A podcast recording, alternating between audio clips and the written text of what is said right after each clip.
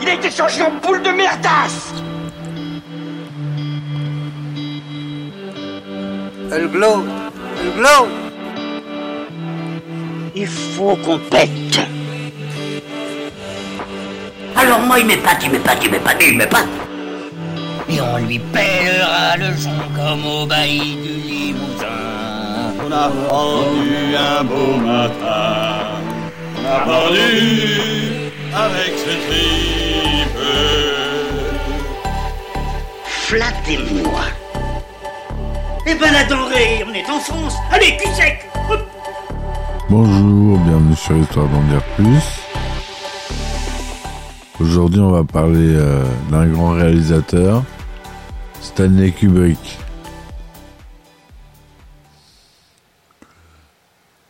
Alors, Stanley Kubrick, c'est un réalisateur, photographe, scénariste et producteur du cinéma américain, né le 26 juillet 1928 à Manhattan, à New York.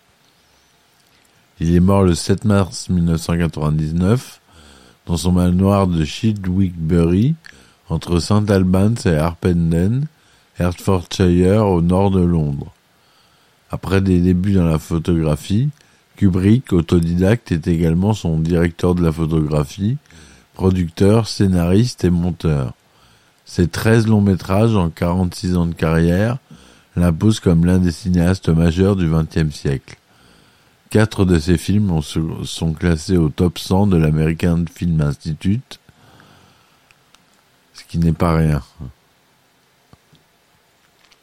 Dans les films notables, on a Les Sentiers de la Gloire, Spartacus, Lolita, Docteur Folamour, 2001, 2001 l'Odyssée de l'espace, Orange Mécanique, Barry Lyndon, Shining, Full Metal Jacket, Eight Wet Shot. Stanley Kubrick est issu d'une famille juive ordinaire d'Europe centrale, habitant dans le quartier du Bronx. Il est le fils de Sodie Gertrude Perveller et de Jacob Leonard Kubrick.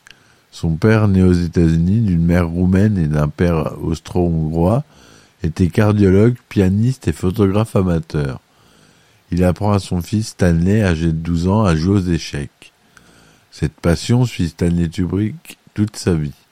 Sa mère, qui était chanteuse et danseuse, lui donne le goût des livres et de la lecture. Il a une sœur cadette, Barbara, née le 21 mai 1934. De 40 à 45, Kubrick ne trouve aucun intérêt à l'école. À part la physique, il n'y a rien qui l'intéresse. Il parvient pas à obtenir une moyenne suffisante pour s'inscrire à l'université. Surtout que, comme la guerre est terminée, le nombre de soldats euh, qui revient du front de guerre tente d'y entrer et que les inscriptions sont limitées.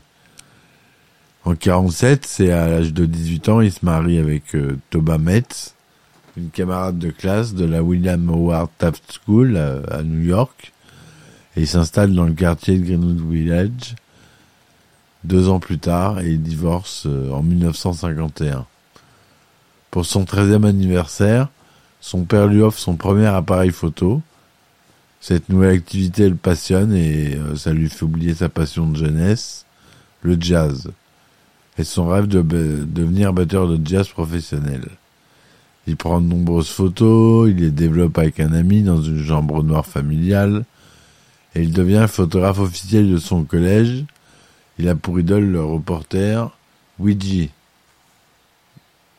En 45, en avril, il a 16 ans et réussit à vendre au magazine Illustré Look une photo d'un vendeur de journaux en larmes après la mort de Franklin Roosevelt.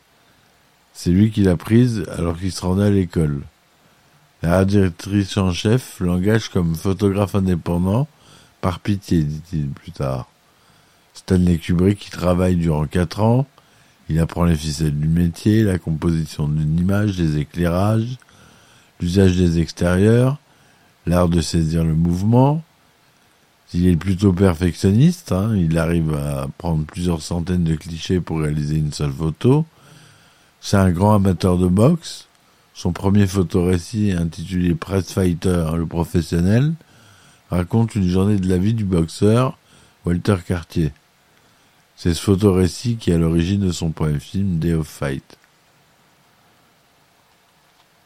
Pendant ses premières années de photographe de magazine, Kubrick fréquente euh, beaucoup les salles de cinéma, notamment les séances de MoMA. Alors le MoMA, c'est euh, le musée d'art moderne et contemporain à New York, à Manhattan, que j'ai visité, qui est magnifique. Ses goûts sont éclectiques, avec une préférence, comme, euh, comme il le dit lui-même en 63 dans la revue euh, Cinéma, pour le cinéma d'auteur européen, Ingmar Bergman, Michel Antonini, Federico Fellini, ça c'est les références. Les films de Mark Fools comme Le Plaisir ou Madame 2, Mouvement complexe et sans heures de caméra, Travelling, tout ça, ça influence le jeune Kubrick. En 50, l'autodidacte Kubrick, âgé de 22 ans, se décide à sauter le pas et se lance dans le cinéma. Pour lui, la meilleure formation, c'est les longues séances euh, cinématographiques qu'il s'impose, des meilleurs films au pire navet. Je peux pas faire pire, se dit-il. Il a raison de faire ça. Moi aussi, c'est ce que je fais. J'adore regarder des navets pour apprendre de qu'est-ce qui parce que pour apprendre qu'est-ce qui est bien, il faut savoir ce qui est mal. Donc il faut regarder toutes sortes de films. Faut pas s'arrêter que au chef-d'œuvre. Enfin moi je trouve ça dommage. Bref, dans ses premiers films, Kubrick fait tout lui-même. Il est des fois il est co-scénariste, il est cadreur, il est ingénieur du son, il est monteur, il est réalisateur. Entre 51 et 51, il réalise deux documentaires, un pour un boxeur et l'autre pour un missionnaire. Il reprend l'idée de son photorécit Prize Fighter et réalise avec Alexandre Singer, un camarade de classe, le court-métrage Day of Fight. C'est la journée de vie du boxeur Walter Cartier, filmé comme un reportage. C'était autofinancé avec un budget de 3900 dollars. Le documentaire est vendu à la RKO Pictures pour seulement 100 dollars de bénéfices. Et pour Flying Padre, Kubrick reprend la même idée et suit durant deux jours Fred Stadtmüller, un missionnaire catholique. D'une durée de 9 minutes, ce film est en partie financé et distribué par RKO. Les deux documentaires sont des succès mineurs. Mais Kubrick se fait remarquer par le brillant de sa photographie. Lui-même dit, même si mes deux premiers films étaient mauvais, ils étaient bien photographiés. Donc il était déjà pro en photographie. En 52, c'est à la, à la demande de Richard de Rochemont, c'est le futur producteur de son premier film Fear and Desire, Kubrick est réalisateur d'une deuxième équipe sur une séquence d'un omnibus consacré à Abraham Lincoln. Par la suite, il réalise plusieurs épisodes, toujours euh, en tant qu'assistant réalisateur. En 53, il réalise son premier documentaire en couleur, The Seafarers, dans ce film promotionnel sur la marine marchande, on, on retrouve les travelling de Max Fools. Pour réaliser son premier long métrage, Fear and Desire, Kubrick il emprunte à sa famille 9000 dollars et il persuade un ami poète de lui écrire un scénario original. C'est l'histoire d'un groupe de soldats qui est chargé d'éliminer une troupe ennemie dans une guerre fictive. À la fin du film, les soldats voient leur propre visage dans ceux de leur ennemi. Le film tourne en 35 mm noir et blanc. Il est tourné près de Los Angeles. Encore une fois, c'est lui qui fait tout. Il décide de pas enregistrer le son avec les images. Et c'est une erreur qui lui coûte 3000 dollars de post-synchro. Malgré tout, il est fier d'avoir réussi à terminer son film. Plus tard, il le qualifie de tentative inepte et prétentieuse et décide de le retirer des circuits de distribution et euh, d'en interdire euh, toute production, projection, évidemment.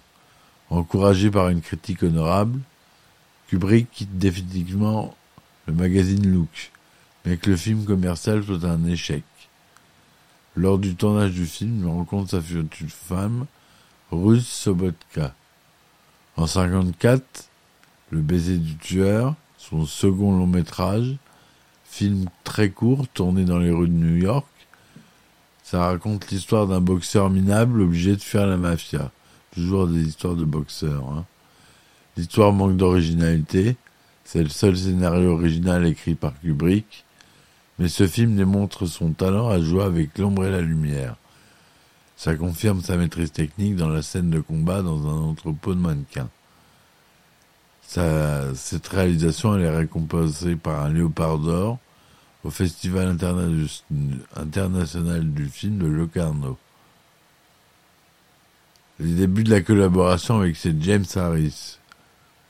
Le baiser du tueur attire l'attention de James B. Harris, producteur indépendant, qui a de bonnes relations avec les majeurs d'Hollywood. Alexander Singer, qui a connu Harris quelques années auparavant, fait se rencontrer les deux hommes. La rencontre est décisive et ils, ensemble, ils fondent, ils fondent Harris Kubrick Pictures alors qu'ils sont tous deux âgés que de 26 ans. C'est que deux ans plus tard, en 56, que naît leur association, le troisième film de Kubrick, L'Ultime Razzia, The Killing en anglais. C'est le premier grand film avec un budget de 320 000 dollars, financé en partie par Harris et les United Artists. Et pour la première fois, le réalisateur dispose d'acteurs professionnels et d'une équipe technique complète. Encore une fois, l'histoire n'a rien d'exceptionnel. Un tireur embusqué doit abattre le cheval de tête dans une course typique pour créer une diversion et faciliter le braquage de la caisse des paris. Un film noir de braquage comme il existe beaucoup à cette époque, mais Kubrick fragmente l'histoire que seule la voix off, très influencée par euh, Citizen Kane de Wells, permet de reconstituer. Plus d'une décennie plus tard, la critique de Pauline Kell considérait que l'ultime Razia avait lancé la carrière de Kubrick. Elle s'était pas trompée. Hein. Leurs chemins se croisent souvent par la suite, car elle déteste tous ses films. Une froide et distance d'atmosphère, des films qui n'ont pas d'âme. Au cours du tournage, Kubrick affirme son autorité, alors que le directeur de la photo, Lucien Ballard, change l'objectif que Kubrick avait choisi pour une scène avec un travelling, ainsi que son emplacement, en lui expliquant que cela n'aura aucune incidence sur les changements de perspective. Quel moment le, le cinéaste lui intime l'ordre de remettre la caméra à son emplacement d'origine avec l'objectif initial. Sinon, tu quittes le plateau et tu reviens jamais. Ballard obéit et le tournage se termine tranquillement. Kubrick, il est comme ça. C'est un photographe avant tout, il a l'art de cadrer, il sait choisir ses objectifs, il sait choisir ses angles, donc euh, pas touche. Malgré un budget important, Kubrick n'apparaît encore dans ce film que comme l'un des nouveaux maîtres de la série B. Orson Welles, interrogé par André Bazin sur les autres cinéastes, déclare L'ultime razzia de Kubrick n'est pas trop mal. Dans la revue Cahiers du cinéma, Jean-Claude Godard lui reconnaît quelques qualités tempérées. C'est un film d'un bon élève, sans plus. Ce qui correspond chez Ophuls à une certaine vision du monde l'échec Kubrick qu'est bouffe euh, gratuite. Mais il faut louer l'ingéniosité d'adaptation qui, euh, adoptant systématiquement la déchronologie des actions, sait nous intéresser à une intrigue qui ne sort pas des sentiers battus. L'ultime Razzia étant un succès, Unité d'artistes accepte de financer à la hauteur de 1 million de dollars le film suivant de Harris Kubrick, tiré d'un best-seller américain de 1935, The Path of Glory, Les chemins de la gloire. C'est inspiré d'événements réels qui se sont produits en 1915. C'est l'affaire des caporaux de soins, fusillés pour l'exemple, et pas du tout des mutineries de 1917, comme on le dit couramment. Les fusillés de soins n'étaient aucunement des mutins, ce qui rend leur condamnation encore plus insupportable.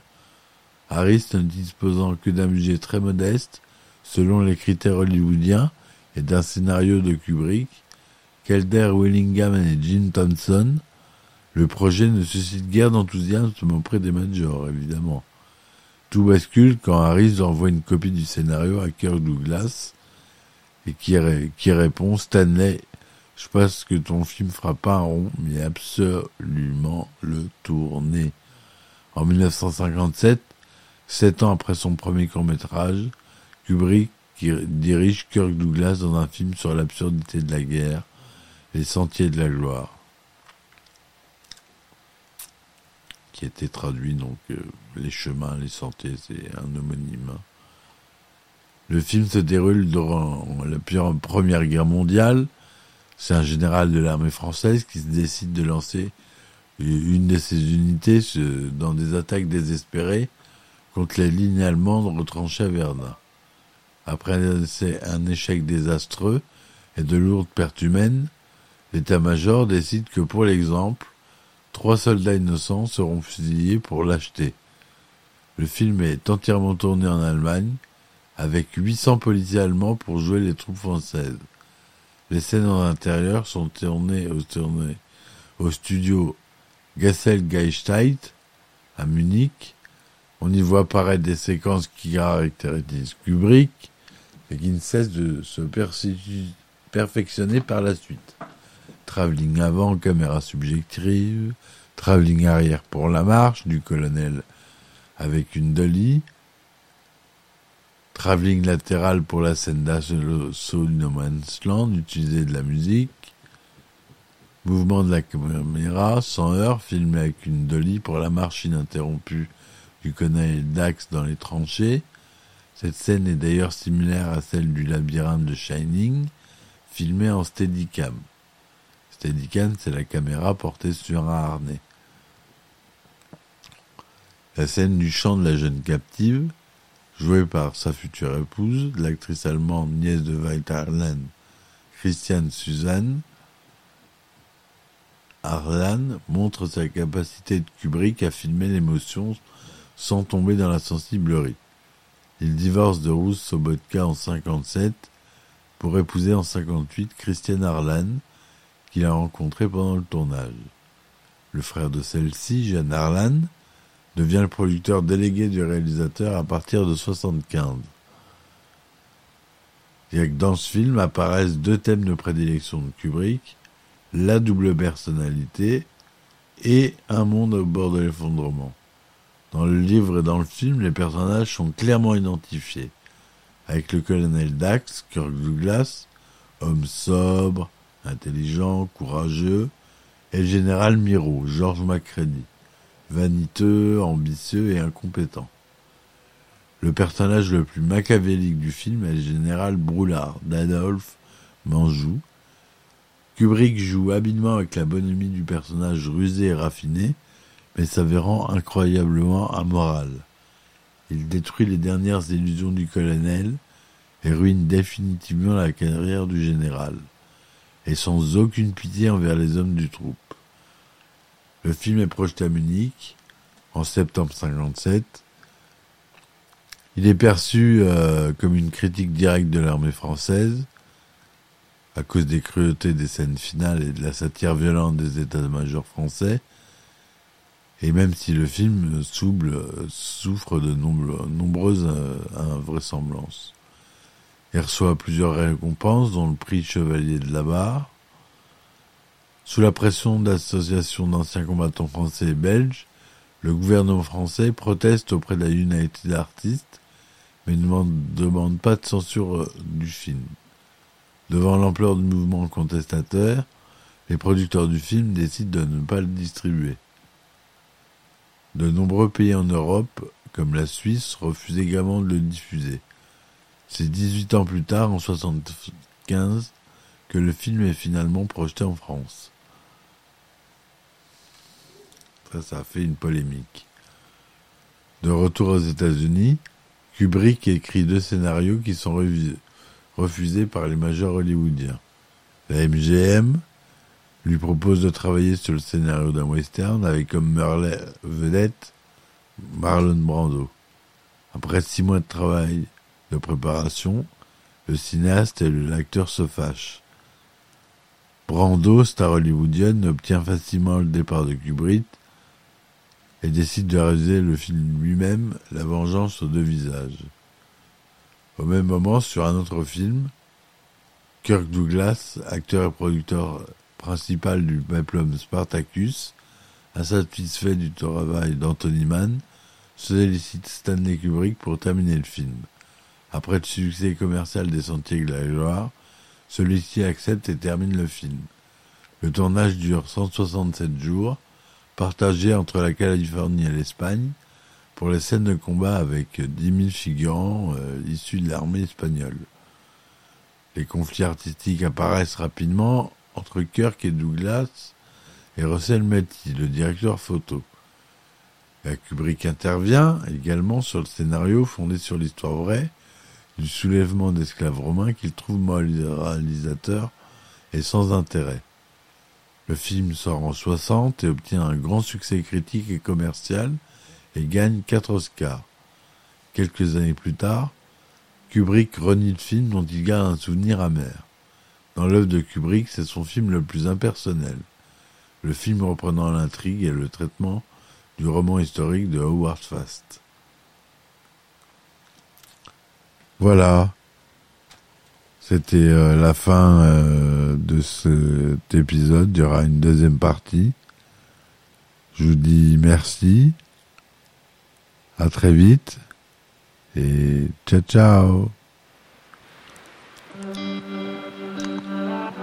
Il a été changé en boule de merdasse Elle glow. Elle glow. Il faut qu'on pète. Alors moi, il m'épate, il m'épate, il m'épate, il m'épate. Et on lui pèlera le son comme au bailli du Limousin. On a rendu un beau matin. On a pendu avec ce tripe. Flattez-moi. Eh ben la denrée, on est en France. Allez, cul sec